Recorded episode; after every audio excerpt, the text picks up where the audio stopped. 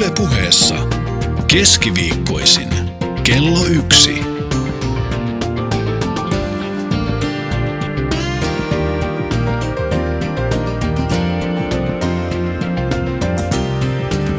Tommi Liimatta.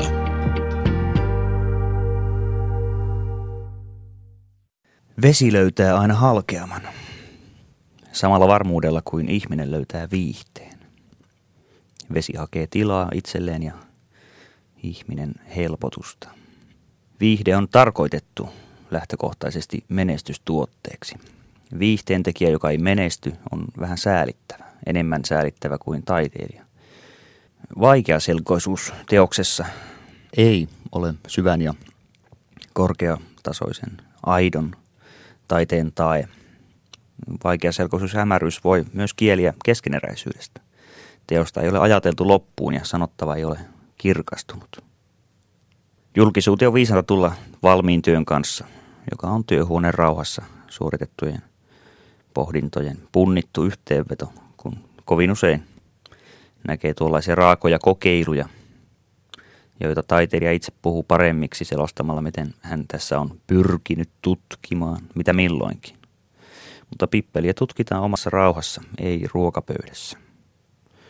Semmoinen teos, johon jo ensimmäinen pintapuolinen tutustuminen aiheuttaa tunteen, että tässä ei ole kaikki, että sommittelullisia voimalinjoja, jos on nähtävissä, niin tämmöinen teos ei välttämättä kokonaan tyhjene koskaan. On, on aistittavissa, että, että näitä ulottuvuuksia aukeaa sitten lisää myöhemmillä tutustumiskerroilla. Siinä on joku määrittelemätön moniulottuvuus, vaikka siitä näkisikin vasta sen julkisivun. Joskushan kaikkein rakastetuimmaksi teokseksi nousee joku tuollainen rahan toivossa nopeasti tehty välityö. Ja yleisöltä saattaa mennä kokonaan ohi se tekijälle tärkein henkinen pääteos, joka on mahdollisesti hyvin henkilökohtainen, joka tapauksessa kunnianhimoinen. Tekijä satsaa siihen kaikkensa, mutta se jää toisinaan limboksi. Ehkä tekijä on itse jäätynyt tämä totisen ja valtavan hankkeensa edessä, ottanut sen väärällä tavalla vakavasti. On puristanut mailaa, vaikka olisi kannattanut avata ylänappi. Tämä tekijä itse on vuosikymmeniäkin jopa kerännyt aineistoa ja voimia tähän teokseen ja ajatellut, että nyt lävähtää. Nyt kaikki lentää perseelleen, kun vastaanottavat tämän päätyöni. Eräs katsantokanta on se, että yleisö päättää, mikä on se tekijän pääteos. Vaikka tekijä itse miten haluaisi osoittaa, että tämä on se, mitä aina yritin sanoa. Ja jo, vaikka tämä olisi ainoaksi sanottavakseen jäänyt, niin tämä se olisi sitten.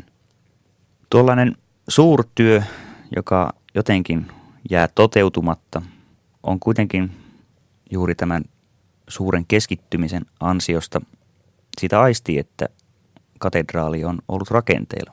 Monestikin sieltä teoksesta hehkuu joku ihmeellinen sähkö ja tietty aavistus, että teos olisi sangen ihmeellinen voinut olla, jos realiteetit ja voimat olisivat sallineet sellaisen viimeistelyn, johon tekijä haaveili yltävänsä unissansa ja päiväunissansa.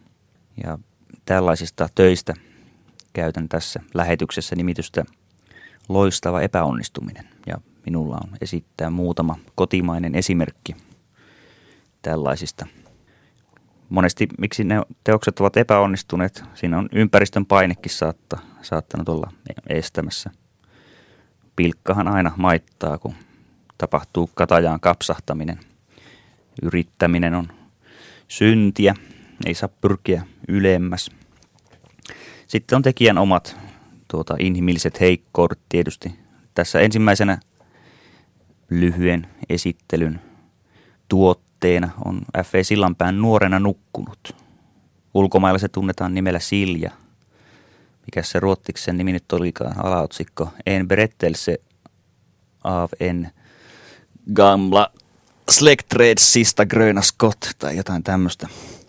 Ja kirjahan on kiinnostava, vaikka tiettyyn kronikointiin sillanpää siinä nyt sortuukin, että vastaavanlaiseen väkevään höyryyn, kun vaikkapa tuossa hurskassa kurjuudessa hän ei kyllä pääse ja, ja tuota, Sillanpää oli aloittanut nuorena nukkuneen kirjoittamisen tuossa 20-luvun alkuhämärissä.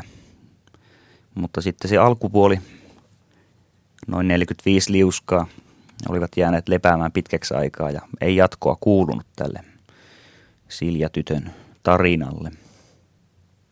Ja kun hän sitten lopulta pakonkin edessä rahapulan kummitellessa, niin kuin hyvin useinkin hänellä, kun ei, hän ollut oikein noita rahan käsittelymiehiä, teki velkaa runsaasti. Oli pakko sitten saada se romaani lopulta kartanolle. Että ei yleisö enää tyydyttänyt nämä 20-luvun vaiheilla ulos tuupatut novellikokoelmat, jotka ei kyllä kaikki edes mitään novellin nimeä ansaitse, vaan kunhan nyt rupatellaan sen verran, että on määrätty sivumäärä koossa. Romaania odotettiin, niinhän se on nykyäänkin, vaikka no, novelli saattaisi olla tyydyttävämpi taiteellisesti monellekin kirjoittajalle, niin täytyy saada se romaani, pihalle sitten. No, sillanpää sitten ryhtyi lyhytnäköisesti liuskapalkkiolla vääntämään, että kustantaja maksoi hänelle valmista liuskoista, mutta se merkitsi myös, että oli turha odottaa sitten myyntituloja enää sen kummemmin kertamaksulla. Jätkä pisti liuskaa Inessiiviin. Ja, Nuorena nukkunut on ihmeellinen sekasotku siinä mielessä, että siinä on ajallisia epätäsmällisyyksiä ja päättömyyksiä. Näitähän jo Alex Matson vuonna 1947 ilmestyneessä romaanitaiteessa esitteli, kuinka vanha, vanha oli Kustaa isä kuollessaan ja, ja muutenkin ei täsmää kyllä, jos näitä ruvetaan ihan millimetripaperilla ja viivottimella tonkimaan asioita. Ja vaikka ei ryhtyisikään tonkimaan, niin kieltämättä kirjaa lukiessa tulee jotenkin hämmentävä tuntu siitä, että kaikki ei ole ihan kohdalla. Siitä ei piirry semmoista ehjää viivaa lukijan mielessä. Ja tuo kirjan mainittu alkuosa, joka oli pitkään sitten laatikossa vain lepäämässä, siinä tekstin sävy on aivan hämmästyttävän hienoa. Siinäkin to- toki tuota pientä kronikointia esiintyy, mutta aivan siinä alkusivuilla on, on tuota aivan ihmiset suviyössä kirjan alkusivuihin verrattavaa kauneutta täältä, kun tartumme tähän itse kirjaan. Tämä lainaukseni näyttäisi olevan suorastaan puoli sivua, mutta otammepa kärsivällisesti tämän asian. Silja oli isänsä tapaan erittäin siistin luontoinen. Hän laittoi tuon pahanpäiväisen kamariröttelen oikein sieväksi. Sieltä hänen heikot ys- yskähdyksensä sitten kuuluivat hataran ikkunan läpi pihapiirin nurmikolle asti, jossa kierikan sameakasvoiset lapset oleilivat ja rakentelivat. Se oli semmoinen pieni seikka, joka ruohojen ja kukkasten lisänä kuului kierikan pihapiirin sen kesäiseen oloon. Siellä tyttö viimeisinä aikoinaan sai myös kokea yksinäisyyden verratonta suloa kun hänen mielensä rintatautisten tapaan loppuun asti säilyi varsin valoisana, oli tämä alkukesän yksinäisyys hänen hiukan jännittyneelle lemmentunteelleen erinomaista lääkettä. Hän oli yksinäinen ainoastaan ihmisiin nähden, myötätuntoista seuraa, tosin puhumatonta, mutta sitä hartaampaa hänellä kyllä oli. Kamarikopin suhteellinen aurinkoisuus ja saunan porstuassa pesivien pääskysten vikerrys antoivat jaloimmille aisteille oivallista aineesta valoisain ja onnellisten mielteitten luomiseen. Kaameat kuoleman kuvitelmat pysyivät loitolla loppuun asti. Hän tuskin tajusi, että se oli elämässä usein kuultu kuolema, joka hänellekin nyt tuli. Itse kuoleman tulo sattui semmoiseen hetkeen, jolloin ympäristön sanattomat sulot olivat herkimmillään ja vahvimmillaan. Se tapahtui aamulla kellon viittä lähestyessä auringon ja pääskysten valta-aikana.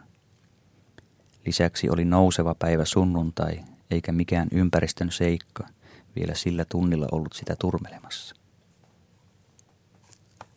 Lainaus päättyy ja tämän jälkeen sillanpää taas lähtee filosoferaamaan ihmisen lyhyellä elämällä ja kuolemalla ylipäänsä, mutta, mutta toivottavasti tästä lainauksesta välittyi, miten suunnattoman upea – Sillanpää on kesän kuvaajana ja nyt kesää, kun tässä elämme, kannattaisi jokaisen tarttua Ihmiset suvioissa kirjaan ja lukea nuo kaksi ensimmäistä sivua teoksesta. Pala nousee kurkkuun joka kerta, kun ne luen, mutta koska sen teoksen kohdalla voisin pikemminkin puhua onnistumisesta kuin epäonnistumisesta, niin jätän lainauksen sikseen. Nuorena nukkunut ö, on tuollainen ihan käteen sopivan romaanin paksuinen, hänen, hänen tuota, paksuimpia romaanejaan. Varsinaisena romaanikirjailijanahan Sillanpää tai oikeastaan ei voi pitää näin niin kuin teosten lukumäärään katsottuna enempi tällainen henkilökultti näissä hänen 20-luvun jutelmissaan, novellilastuissaan esiintyy. Hän kuvailee elämän piiriään ja, ja omien lastensa elämää, eri-ikäisten lastensa kiinnostuksen kohteita raportoidessaan. Hän tulee sitten myös ajankohtaisia ilmiöitä kuvanneeksi. Tämä henkilökultti, eli, eli tuota Suomen, onko täällä muita nobelisteja kuin minä, tyyppinen, tyyppinen piirre sitten voimistui sairauden, eli, eli kroonisen alkoholismin jälkeisessä pappavaiheessa – 40-50-luvuilla aina sinne 60-luvun alussa tapahtuneeseen kuolemaan saakka. Taata muistelee, joulupakinaa pistelee. Viina on kielletty, mutta joskus hän ehtii karata saattoväeltä jossakin maakunnassa, missä hän on esiintymässä. Juttelee tuhmia.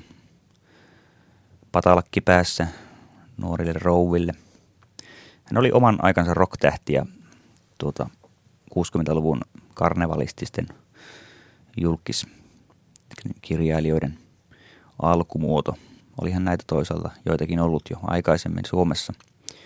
Siihen nähden, mikä on Sillanpään teosten lopullinen painavuus ja, ja se, mitä niissä, mitä niissä nykylukijalle on tarjota, on tietysti tietty hupaisa biologisten vääjäämättömyyksien su- suhde romantiikka on pelkkää verenkäyntiä sillan päälle. Hän suhtautuu, hän eläimellistää tässä mielessä ihmisen ja vaikka nyt ikään kuin jonkinlaista puolison valintaa tapahtuu, niin loppujen lopuksi kyseessä on sekin, että, että tuota parhaat geenit mielellään sellaiset talot yhdistyisivät, missä jotenkin verevää sakkia on nuorukaisissa. Ja tämä on jotenkin piristävä suhtautuminen nykykirjallisuudessa ehkä jo harvinaisempi, että ihan näin puhtaasti vietti pohjalta, vietti siis eri lailla ymmärrettynä kuin kiima. Ja minkälaista niin kuin älyllistä valintaa ei varsinaisesti sillanpään henkilöt tee. He ovat maasta tulleet ja maa, maaksi menevät. Vaikka en kyllä ole koskaan ymmärtänyt, mistä helvetin maasta me mukaan olemme tulleet maahan kyllä mennään ja ei välttämättä sieltä singahdeta sen kummemmin yhtään minnekään. Niin, loistava epäonnistuminen, nuorena nukkunut. Lukemisen arvoinen kirja, mutta, mutta jos ajatellaan, että romaanissa täytyy jonkunlainen suuri kaari hahmottua lukijalle, niin se kyllä jää välittymättä. Juuri siksi, että se kaari ei kestä mennäkseni seuraavaan, nyt en oikeastaan puhu pelkästään yhdestä teoksesta. Puhun ylipäänsä sellaisesta genrestä kuin jats-säveltäjien julkaisemat runolevyt. Tarkoitan siis, että he ovat ottaneet asiakseen säveltää runoja. Jats puolella, ja nyt voidaan oikeastaan laajentaa sikäli, että puhutaan ihan nykymusiikin, eli, eli lähestymme taidemusiikkia myös osittain – Nämähän parhaimmillaan tai toisinaan yhdistyvät kuitenkin nämä lajit. Niissä on piirteitä toisistansa, eli siis karkeasti ottaen klassinen musiikki, joka on myös biitti. Biitti on messissä. Jatsarit ovat kiinnostuneet runojen säveltämisestä ensinnäkin siksi, koska heillä ei ole, jos lainaisin Pekka Pohjolaa, omaa sanallista ulottuvuutta. He eivät kykene sanoittamaan – ja kuitenkin tuo jatsin konteksti edellyttää ikään kuin korkeakirjallista tekstiä sitten ja, ja sitten myös koulutettu operatyyppinen laulaja monesti näitä runoja on tulkitsemassa, mutta monesti se on jotenkin epätyydyttävä liitto. Taas voidaan puhua, että hulluna on nähty vaivaa, sävelletty on kovasti, mutta ovat kovin eriparisia, epätahtisia nämä runot näissä jats-tyyppisissä sävellyksissä.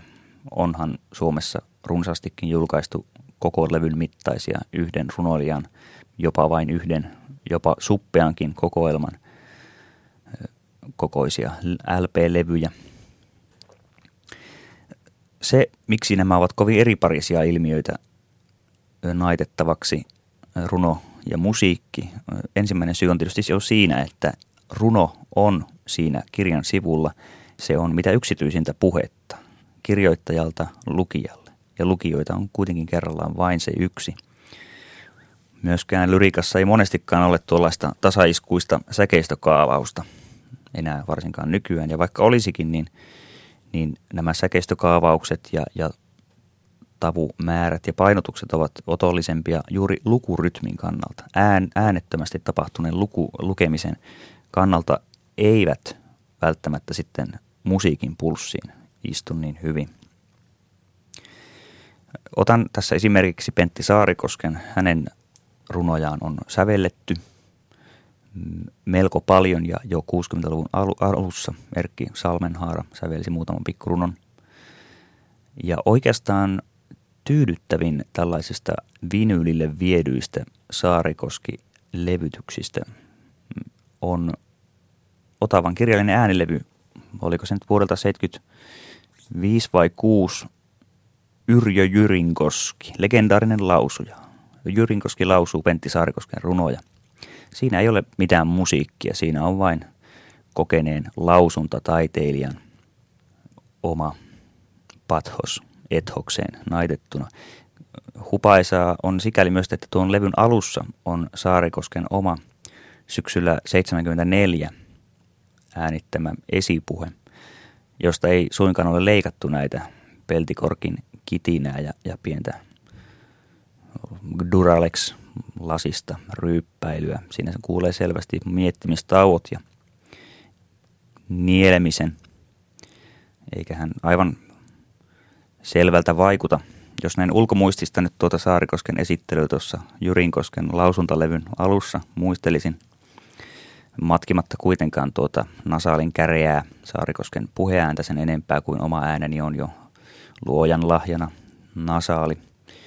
Jotenkin näin se osittain meni. Täytin äskettäin 37 vuotta. Nyt on syksy. Mustaan asfalttiin on liimautunut jo muutamia keltaisia lehtiä. Minä olen syksyn lapsi. Tämä runoteni, jota tällä levyllä kuullaan, on matka yksinäisyyden kautta, ei anteeksi, yksinäisyydestä osallistumisen kautta uuteen yksinäisyyteen. No juu, suunnilleen näin. Itse mytologisointi, tietyn runollisuuden haku jo tuollaisessa pelkässä esipuheessa, itse tärkeys, olen tärkeä, runojani levytetään.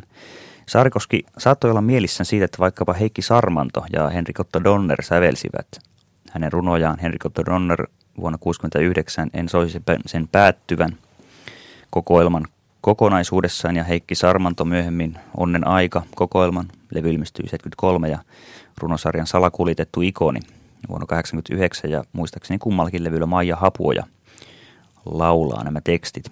En soisi päättyvän levyllä taas on useampiakin laulajia, Pepe Wilberi, muistaakseni oliko Tarlena Sammalkorpi. Ja jokaisella näistä levyistä on juuri tämä tietty epämukavuus siinä, että Saarikosken runot ovat kuitenkin hyvin arkisia ja noissa kokoelmissa hyvin lyhyitä tekstejä. Ja Donner ja Sarmanto liittävät näihin runoihin omilla sävellyksillään korkealentoisuutta, jota niissä ei alun perin ole ollut lainkaan. He eivät siis löydä tätä syvällisyyttä, vaan he liittävät sitä, jolloin tuo, vaikka nyt runo, runo tulkintoja voi itse imeäkin, niin, niin se jotenkin lyödään tähän kuulijan kasvoille näiden runolevytysten muodossa niin väkivaltaisesti, että se aiheuttaa vieraantumisen, torjunnan tunteen kuulijassa.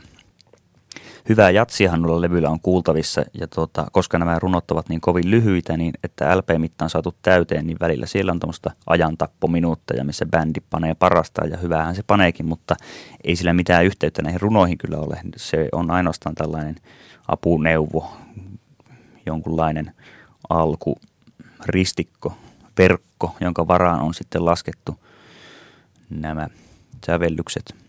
Jonkunlainen yläotsikko jatslevytyksellä täytyy tietysti olla, mutta ihmettelen vain monesti, että jos on neli, neli rivinen runo ja viisi on viisi minuuttinen, että ei siinä kyllä se runo oikeasti missään pääosassa ole. En soisi sen päättyvän. Nämä kaikki noin 50 pikkurunoa seurasivat myös tuon levyn liitteenä. Tuollainen A5-kokoinen vihko, jossa oli kahdeksan sivua. Ne kaikki runot oli asteriskein välitettyinä saatu mahtumaan kahdeksalle sivulle. Ja siinä sitten kaikenlaista pauhua solistien vaihtuessa. Loistavia melodioita muutamia löytyy, mutta kieltämättä tunnelma on sellainen, että soisin tämän päättyvän. Ylipäänsä runoja ei kannattaisi säveltää. Muun muassa Samai Koskisen ensimmäinen soololevy kyllä sisälsi uutta lyriikkaa, mutta muistaakseni hän tilasi näitä tekstejä nykylyyrikoilta. Tulokset ovat välillä onnistuneita tällä Koskisen levyllä, mutta syy voi olla myös se, että on jo heti tiedetty, että nämä tulevat sävelletyiksi.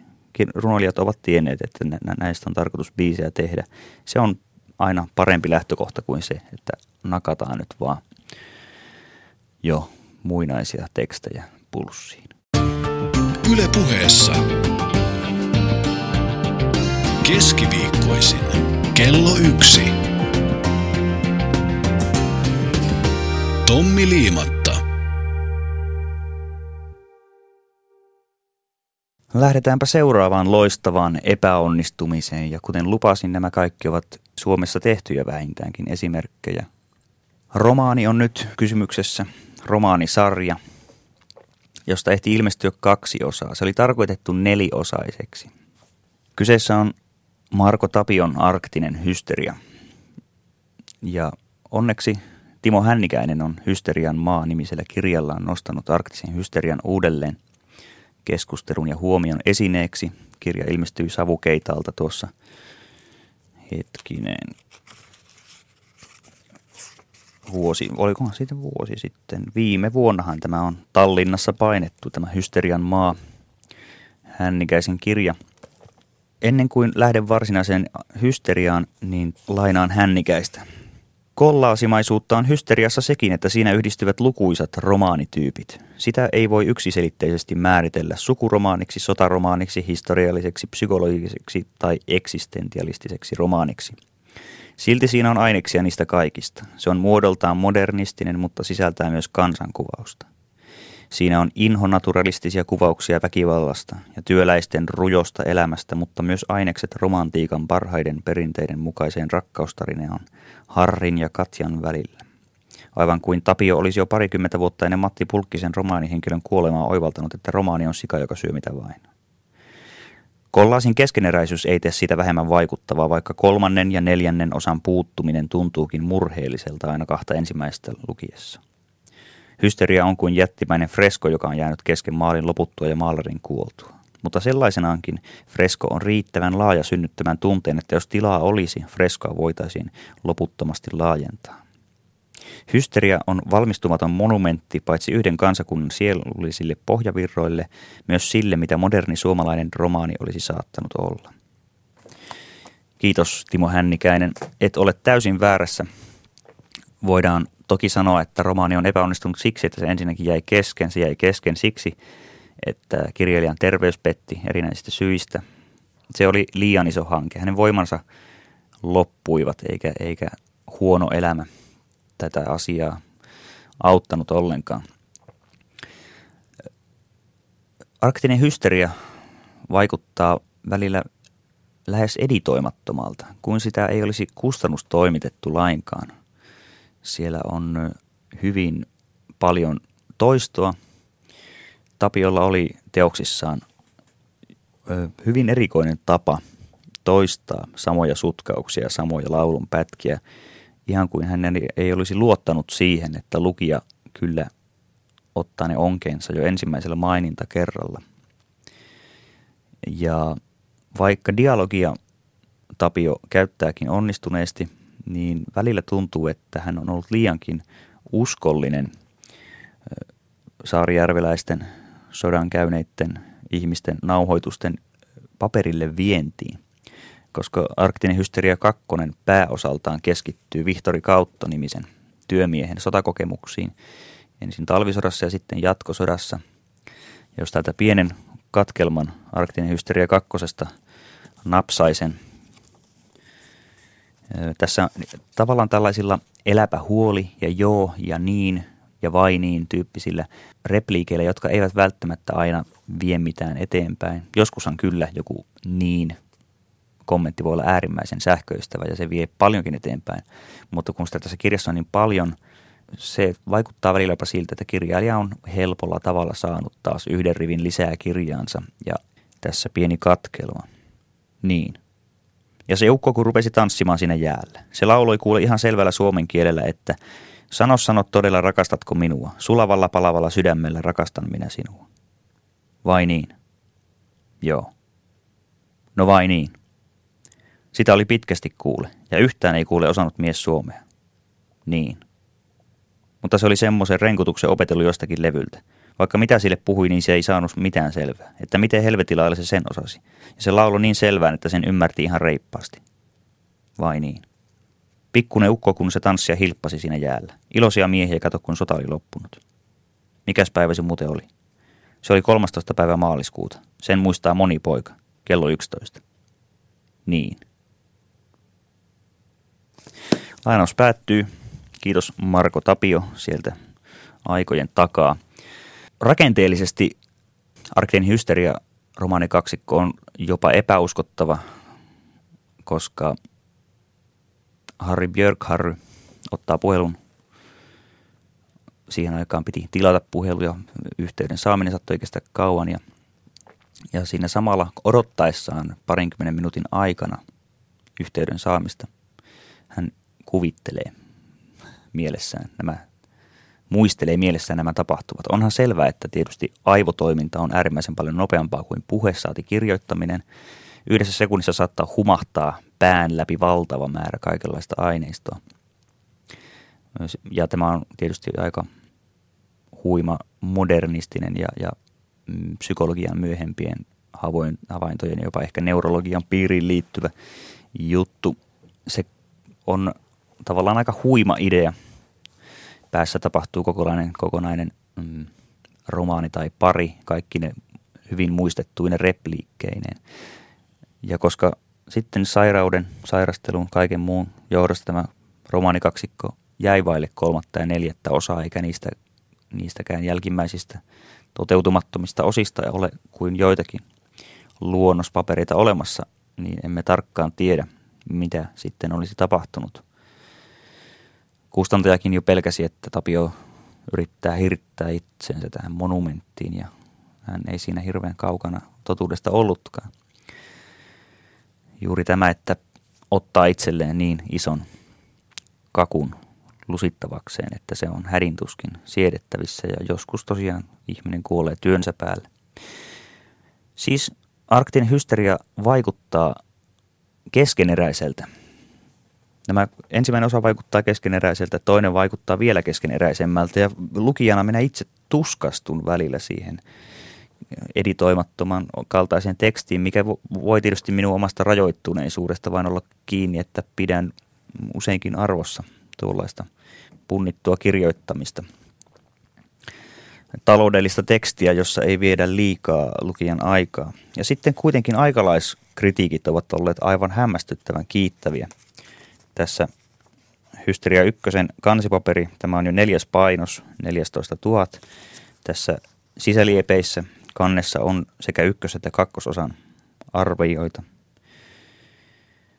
Etelä-Suomen Sanomat on kirjoittanut muun muassa tapahtumakirjallisuudessamme. Arktinen hysteria on se puuttunut kolmas rengas vuoden 18 kirjallisista monumenteista, joista valmiina ovat olleet Sillanpään hurskas kurjuus ja linnan pohjatähtisarja. Suomen Kuvalehti on kirjoittanut. Hurja lävistys nykyisestä menneeseen, pelkästään romaaniteknillisesti hieno taitajan näyte. Ja aamulehti. Kaikessa tuntuu suuren rakentamisen tahti. Puolestaan Hysteria kakkosen, jota minä pidän vielä keskeneräisempänä. Ihan niin kuin nämä haastattelunauhat olisi tosiaan vain purettu, purettu läpi ja pantu aikajärjestykseen, niille mitään tiivistämistä ei olisi tapahtunut. Kuitenkin on keskisuomalainen lehti arvioinut kakkososaa seuraavasti. Marko Tapio osoittaa hallitsevansa suuren romaanin aiheen ja tekniikan.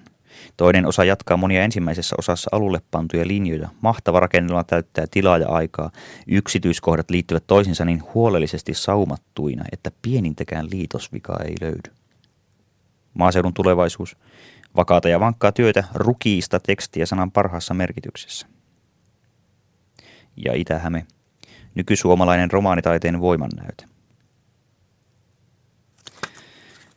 Kyllä osittain jaan Timo Hännikäisen innostuksen siitä, että ykkösosan prologi nimeltään Köyhät on äärimmäisen innoittunutta ja mahtavaa, ehkä suorastaan parasta suomalaista tekstiä.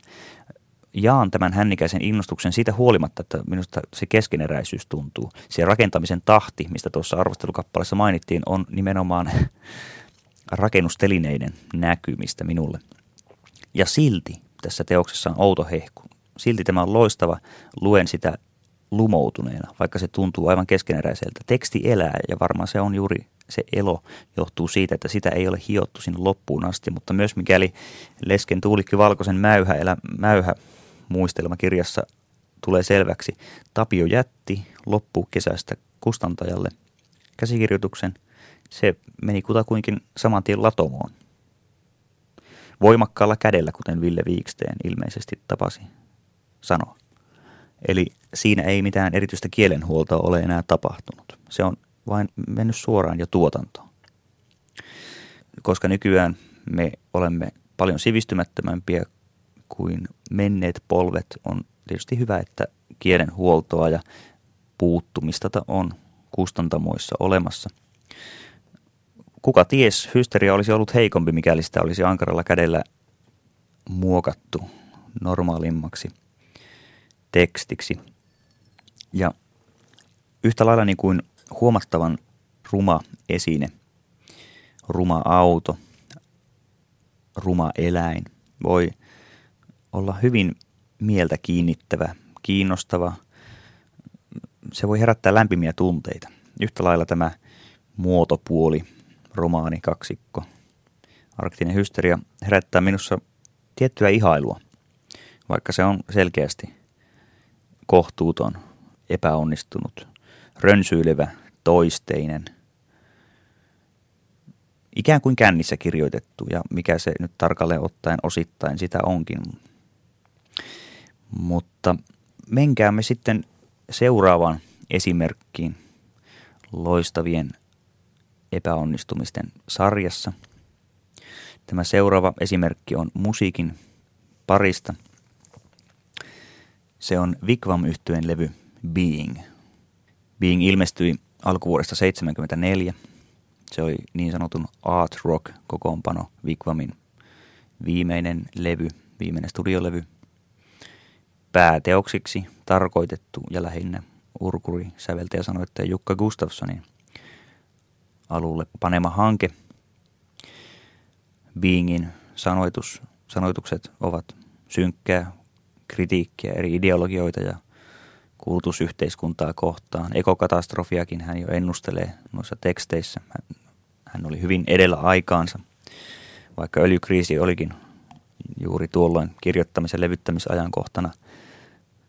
Ajankohtainen ja tuore muistutus siitä, että emme ole haavoittumattomia, niin joka tapauksessa se oli edellä aikaansa oleva hanke. Ja nyt on kuitenkin todettava, että Beingin tämä teksti kaikessa synkkyydessä on hyvin vaikeaselkoinen ja sanoma on puettu niin hankalan asuun ja vieläpä hyvin hankalaksi englanniksi, että se ei varmasti ketään kyllä havahduta ja käännytä. Samanmielisten uskoa se ehkä vahvistaa, mutta ainahan tällaisissa tendenttilevyissä on se ongelma, että kukaan niin sanottu ajattelematon ihminen ei paranna tapojaan, koska viesti ei hänen korviinsa koskaan pääse. Sanoja tällä levyllä on aivan valtavasti. Suurin osa niistä jää laulamatta, vaan ne on painettu sitten sinne levyn liitevihkoon. Ne ovat siellä sekä suomeksi että englanniksi ja suomeksikin ne ovat hyvin hämärän suorastaan tuollaisen tajunnan virran omaisia. Ja ne eivät tahdo edes mahtua Jukka Gustafssonin suuhun nämä sanat. Niitä on niin valtavasti ja niitä tulee niin paljon. Ja ilman tekstiä tätä levyä olisi sana mielessä oikeastaan mahdoton mitenkään seurata. Oikeastaan erittäin harvasta levystä koskaan pääsisin toteamaan sellaista, että tämä Being toimisi paremmin, jos se olisi tuplalevy. 38 minuuttisena se on liian tiivis ja liian täynnä, liian, se on täynnä kaikkea. Ilmaisu hengittää vapaasti ainoastaan hetkittäin tuollaisissa vähän vapaammissa jamikohdissa. Ne ovat tuollaisia helpotuksia sen kaiken tykityksen keskellä. Fireport nimittäin, se oli merkittävä levy, Bingia edeltävä levy sen vuoksi, että siinä bändi oli jotenkin vapautunut. Koska Bing, se on jo vakava ja totinen levy, bändissä alkoi olla huono henki, kun Gustafsson valvoi tarkkaan, kuinka hänen omat biisinsä sovitetaan ja äänitetään. Ja äänitykset veivät yli puoli vuotta, täysin poikkeuksellisen pitkään, jostain helmikuusta jonnekin marraskuuhun 73 vuonna. Ja viime vaiheessa levy äänitettiin kolmessa eri studiossa, josta yksi oli Finbox, joka on tietysti aina ollut kallis studio. Ja niinpä sitten kustantaja Love Records halusi, että koska levy tuli näin kalliiksi, että vastineeksi sitten Vikvamin komppiryhmä Pekka Pohjola ja Roni Österberg soittavat studiomuusikkoina parilla muulla Love Recordsin tuotannolla ja Muskan ja Maaritin esikoislevyllä he soittavatkin ja, ja nämä kaikki kolme levyä Being ja Muska ja Maarit ilmestyivät yhtä aikaa alkuvuonna 74 niin, että niiden kataloginumerotkin ovat lähes peräkkäisiä. LRLP 92 ja 94 ja 95. Sivumennen sanoen se numero 93 sattuu olemaan Jestapa Jepulis, Herra Huun uudet seikkailut, vai mikä se alaotsikko olikaan, mutta eräs loistavimmista lastenlevyistä tuo Jestapa Jepulis kylläkin. Sillä ei ehkä enää ole hirveästi mitään tekemistä Hannu Mäkelän Herra Huu-kirjan kanssa. No joo, mutta Fair Report, joka oli Vikvamin kolmas LP, se oli ensimmäinen suomalainen pop-musiikin tupla LP, siksi että se ei olisi 48 minuuttia mahtunut silloin mitenkään yhdelle vinyylille. Suomalaiset vinyylikaivertimet eivät olleet niin kovatasoisia kuin muualla ja mitä enemmän on informaatiota uralla, niin sitä leveämmäksi se muuttuu. Sen vuoksi vuonna 1963 on Freewheeling Bob Dylan voinut kestää 50 minuuttia, mutta silti mahtunut mainiosti ykköislevylle, koska siinä on kuitenkin vain mies, laulu ja huuliharppu. Fairport lähti siitä, että bändissä oli kolme säveltäjää ja, ja levyn oli tarkoitus koostua siitä, että jokainen näistä säveltäjistä, Pembroke, Gustafsson ja Pohjola, tekevät neljä biisiä. Ja näin tehtiin, mutta, mutta varsinkin Gustafssonilla, kun oli siinä jo oman tunnon osaksi niminen laulusarja, se oli jo pitempi kuin muiden suoritukset siellä. Siitä tuli sitten se 48 minuuttinen studioosuus ja levyyhtiössä katsottiin, että pakko tästä on nyt sitten tupla tehdä – ja kun tämä studiomateriaali jaettiin kolmelle levypuoliskolle, niin neljäs puolisko jäi tyhjäksi. Sinne nakattiin sitten alkukesästä 71 äänitetty Jami Tavastian Hämisklubilla, eli Tavastialla, mutta hämäläisen osakunnan iltana, joka totteli nimeä Hämisklubi. Tuo live-osuus 17 minuutin jami, jossa Jukka Tolonen vierailee, on äänityksellisesti suorastaan surtsu. Kuulostaa kuin se olisi äänetty kasetille ja rec level liian kovalla. Kaikki tuntuu särkevän. Itse soitto kyllä toimii. Mutta ei voi kyllä sanoa, että tuo varsinainen studioosuuskaan olisi hirveän korkeatasoinen. kuten monikin on vuosien varrella huomauttanut, Ronnie Österbergin bassorumpua on paikoitellen lähes mahdoton kuulla siellä Fireportin seassa. Äänityksellisesti se ei siis ole mikään kaikkein parhaita levyjä, mutta siinä kuitenkin kuuluu kunniahimo, siinä on loistavia biisejä, siinä kuuluu yhteensoiton ilo ja tietty leikkisyys, ainakin Pembrokein ja Pohjolan biiseissä. Ja, ja tuommoinen leikkisyys, leikkimielisyys hän puuttui kuitenkin samaan aikaan ulkomailla progelevyjä tehneiltä bändeiltä kuta kuinkin, tai sitten he yrittivät olla kevyitä ja leikkisiä, mutta eivät onnistuneet. Joku Emerson Lake Palmerin Are You Ready Eddie tyyppiset tuottajalle omistetut rockivitsailut ovat noloja ja surkeita esimerkkejä. Pembroke oli sen sijaan aito brittiläinen humoristi, joka toisaalta oli myös suorastaan suomalainen humoristi. Ja jos Pembroke oikeasti olisi tehnyt elämäntyönsä ulkomailla, hän olisi taatusti miljonääri, koska Pembroke on lahjakkaampi biisintekijä kuin vaikkapa Lennon, jos nyt on pakko jotain rinnastusta hakea. Levy, siis Fairport, toimii. Se on eräs kos- eniten koskaan kuuntelemiani levyjä. Kaikista huolimatta se toimii, vaikka äänitys ei ole kovin onnistunut, eli soundi on välissä muhjua. Se toimii, vaikka jäsenet itse haukkuivat sitä hajanaiseksi levyksi. Totta kai jos on useampi säveltäjä, niin tietty kynän jälkien erilaisuus voi tuota hajanaisuutta aiheuttaa. Mutta silti se on loistava levy, vaikka biisijärjestyskin on vähän omituinen välissä. Se oli ensimmäinen levy, minkä kohdalla rupesin miettimäänkin – että niin tosiaan biisijärjestyshän ei ole mikään pyhä juttu, eikä se ole aina oikea. Pertti Hakala kiinnitti huomiota tähän omituisen biisijärjestykseen Rare-lehden kaksiosaisessa Vikvam-jutussa. Ilmestyivät vuoden 1992 numeroissa. Rarehan oli siis levy, levyjen keräilijän erikoislehti, joka noin 10 vuotta julkaisi noin nelisen numeroa vuodessa ulkomaisia esikuviahan sillä on saattanut olla joku Record Collector vaikkapa, mutta se oli sangen hyvin tehty lehti. No katapa muuten väliin taas pikku jingle, koska se on jotenkin niin sammumattoman kaunis. Yle puheessa keskiviikkoisin kello yksi.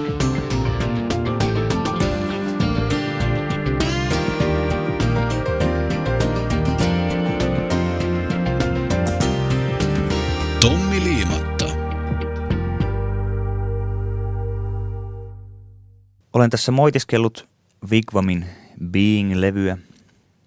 Se on liian tosikkomainen levy. Sen tekstipuoli on epäsvengaavaa monin kohdin, vähiten silloin kylläkin, kun Jim Pembroke omia kappaleitaan esittää.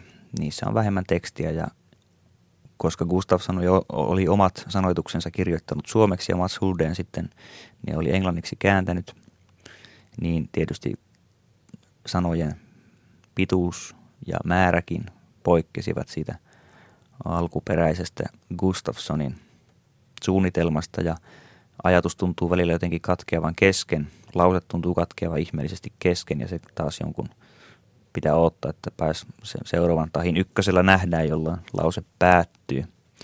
Suomessahan normaalisti on totuttu tämmöisen eppunormaali sanoittamisen, tai siis sanan rytmittämiseen.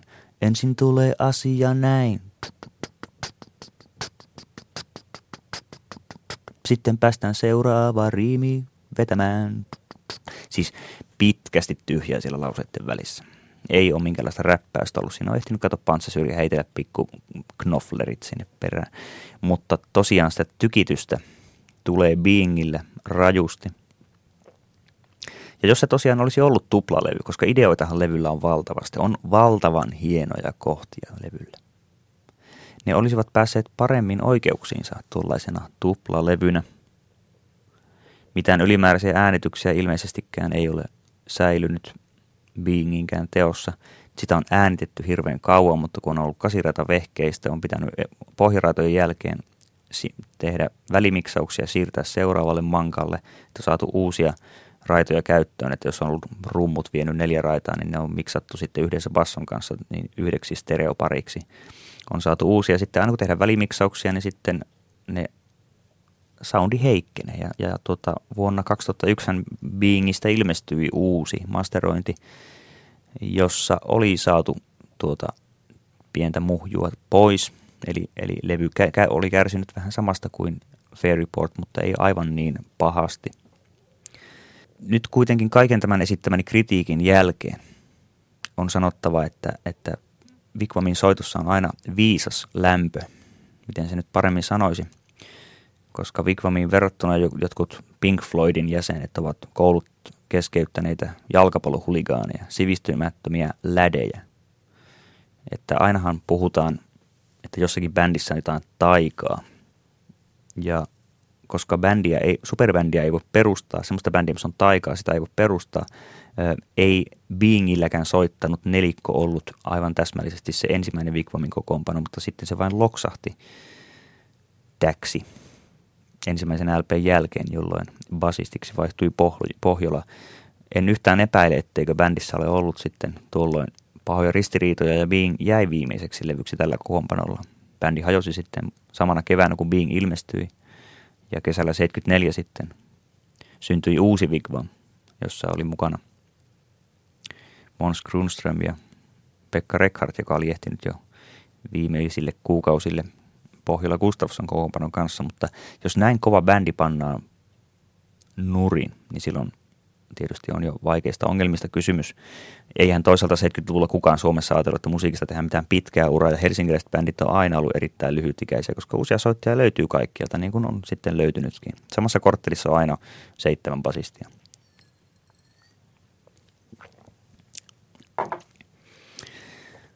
Niin, Beingin kuuntelin tuossa juuri eilen tätä ohjelmaa varten – se on itkettävän hieno levy. Pala nousee kurkkuun heti alussa ja se pala pysyy pakahduttavana siellä. Ja kun sitten Planetist-kappaleen alkupuolella murheelliset jouset tulevat mukaan soutamaan, minulta pääsi se itku lopulta. Se, oli, se on niin kaunista, kauneinta mitä Suomessa on tehty koko, koko tuon kokoonpanon levytysura – minulle se oli myös nuorena merkki siitä, lohduttava merkki siitä, että muualla voi olla älyllistä elämää. Tietysti olin äärimmäisen hämmästynyt, että yhtiö oli helsinkiläinen, koska minä Rovaniemen näkökulmasta ajattelin, että Helsingistä ei tule mitään. Helsinkiläisillä niin kuin ajattelin, että heillä on tämä että epäonnistumisen pelko. Sitten myöhemmin Tampereella havaitsin, että tamperelaisilla soittajilla on onnistumisen pelko – Mieluummin istutaan Amadeuksessa, kun ruvetaan uraa suunnittelemaan todella väkevästi, koska silloinhan kivasta kaljotteluharrastuksesta tuleekin tylsä työ. Helsingissä taas on ollut tämmöinen uraorientoituneempi meininki jo pitkään. On, on haettu erottuva imagoa, on pantu kajalia. Ja tota, koska on satsattu hirveästi tähän bändiin, niin se epäonnistumisen pelko tulee siitä, että ei vaan kukaan pääse pilikkaamaan. Tai no kyllähän mä nyt tiesin, että ei tosta mitään tule. Mutta Tampereella havaitsin enemmän tuota onnistumisen pelkoa. Ei nyt tietenkään pitäisi johonkin paikkakuntiin liimata välttämättä näitä epiteettejä, mutta selvyyden vuoksi tulin sen tehneeksi, tulin limanneeksi. Ja juuri tämä, että älyllistä elämää on jossakin. Rovaniemellä vi- viruin ja kärsin 90-luvun alussa ja sitten kuulin jonkun Fairport, joka pelasti minun elämä. Kuulin sitten myös Beingin. Se ei tehnyt juuri samaa vaikutusta ja mietin miksi ei, koska tämä, tiesin sen, että tämän täytyisi olla se heidän pääteos. Mutta siinä on juuri tämä mailan puristaminen, että on, on otettu jo niin vakavasti asiat, että teos ei enää, enää pääse hengittämään. Eli Being on, on loistava, mutta se on myös loistava epäonnistuminen. Se on osittainen epäonnistuminen. Se ei ole mikään kahden tähden levy. Tavallaan tekisi mieli sanoa, että se on viiden tähden levy, mutta se ei oikeastaan sitä ole. Mutta tämä epäonnistuminen vain muistuttaa siitä, että kun, kun operoidaan aivan siellä korkeimmalla vaatimustasolla, se vaatii tekijöiltä, taiteilijoilta sellaista yliinhimillisyyttä, jollaista parhaimpienkin yksilöiden voimavaroista löytyy vain hetkittäin. Ei ole mitään syytä pilkata, siis sitä, että tavoitteet on pantu korkealle. Se on kuitenkin niin rajua se touhu niissä sfääreissä. Ja kuitenkin Being nyt mikään olen tuohon tämän levyn nimi suomeksi mielellään olisi. Se on varmaan ollut myös suomalaisille ostajille, mikä piinki, hankala 70-luvulla.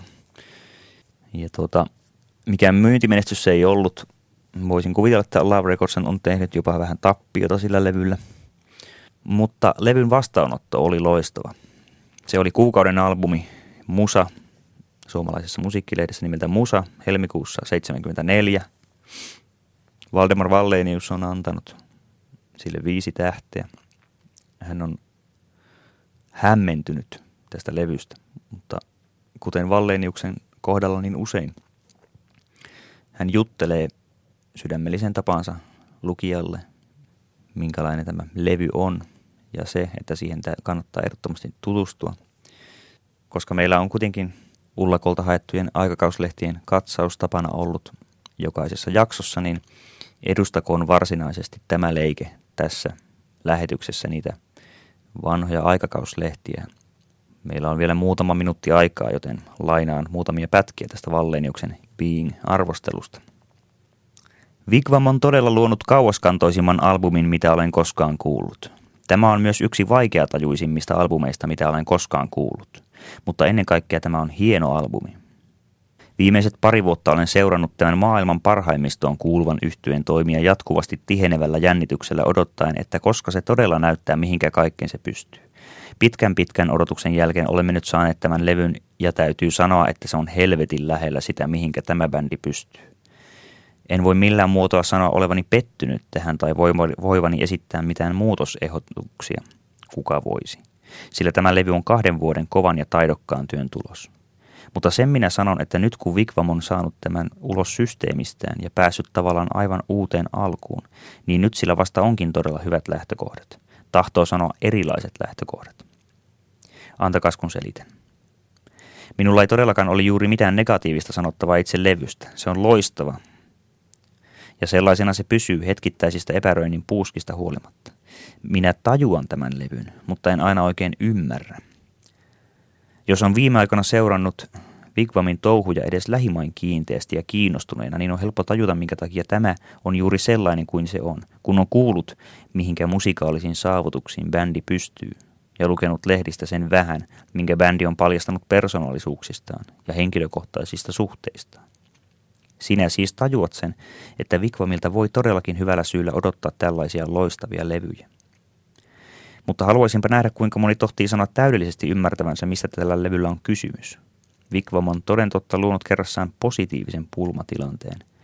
Being on Vikvamille itselleen pitkällisen ja mutkikkaan prosessin tuote ja nyt kun se vihdoin on valmis, ei se voi eikä saa kuulijallekaan olla mikä tahansa kiekko, vaan se palvelee tarkoitustaan täydellisesti vasta silloin, kun kuulija pystyy panemaan omat asenteensa ja käsityksensä työhön niin kuin Vikvam on tehnyt. Tältä albumilta ei kukaan pysty epäämään sen tosi painavaa musiikaalista ja henkistä sisältöä. Korkeintaan voi olla olemassa erilaisia tulkintoja, mutta niitäkään ei pitäisi mennä esittämään ennen kuin on todella perehtynyt asiaan ja voi olla varma. Lainaus päättyy. Luin tuossa tästä Valleniuksen levyarviosta noin kolmanneksen. Se jatkuu siis vielä kaksi mokomaa lisää.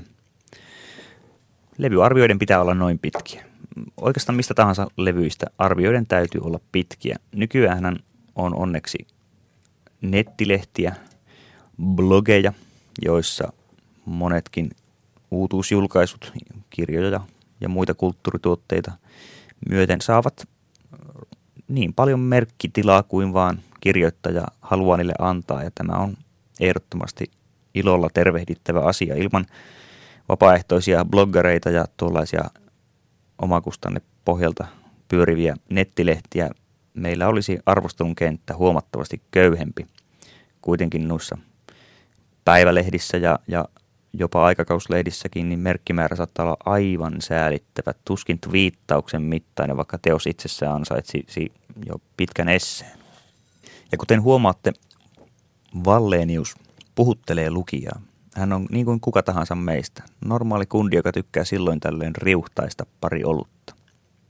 Mutta hänellä on myös tietoa, hänellä on herkkyyttä ja arvostelijalle herkkyys on aivan olennainen piirre siinä, missä tekijällekin. Tekijä vaatii tietysti myös häikäilemättömyyttä ja uskoa omaan asiaansa, omaan itsekäin lähtökohdin monesti tuotettuihin teoksiin. Täytyy olla siis vastakkaisia ominaisuuksia voidakseen olla taiteilija yhtä, yhtä aikaa norsu ja perhonen.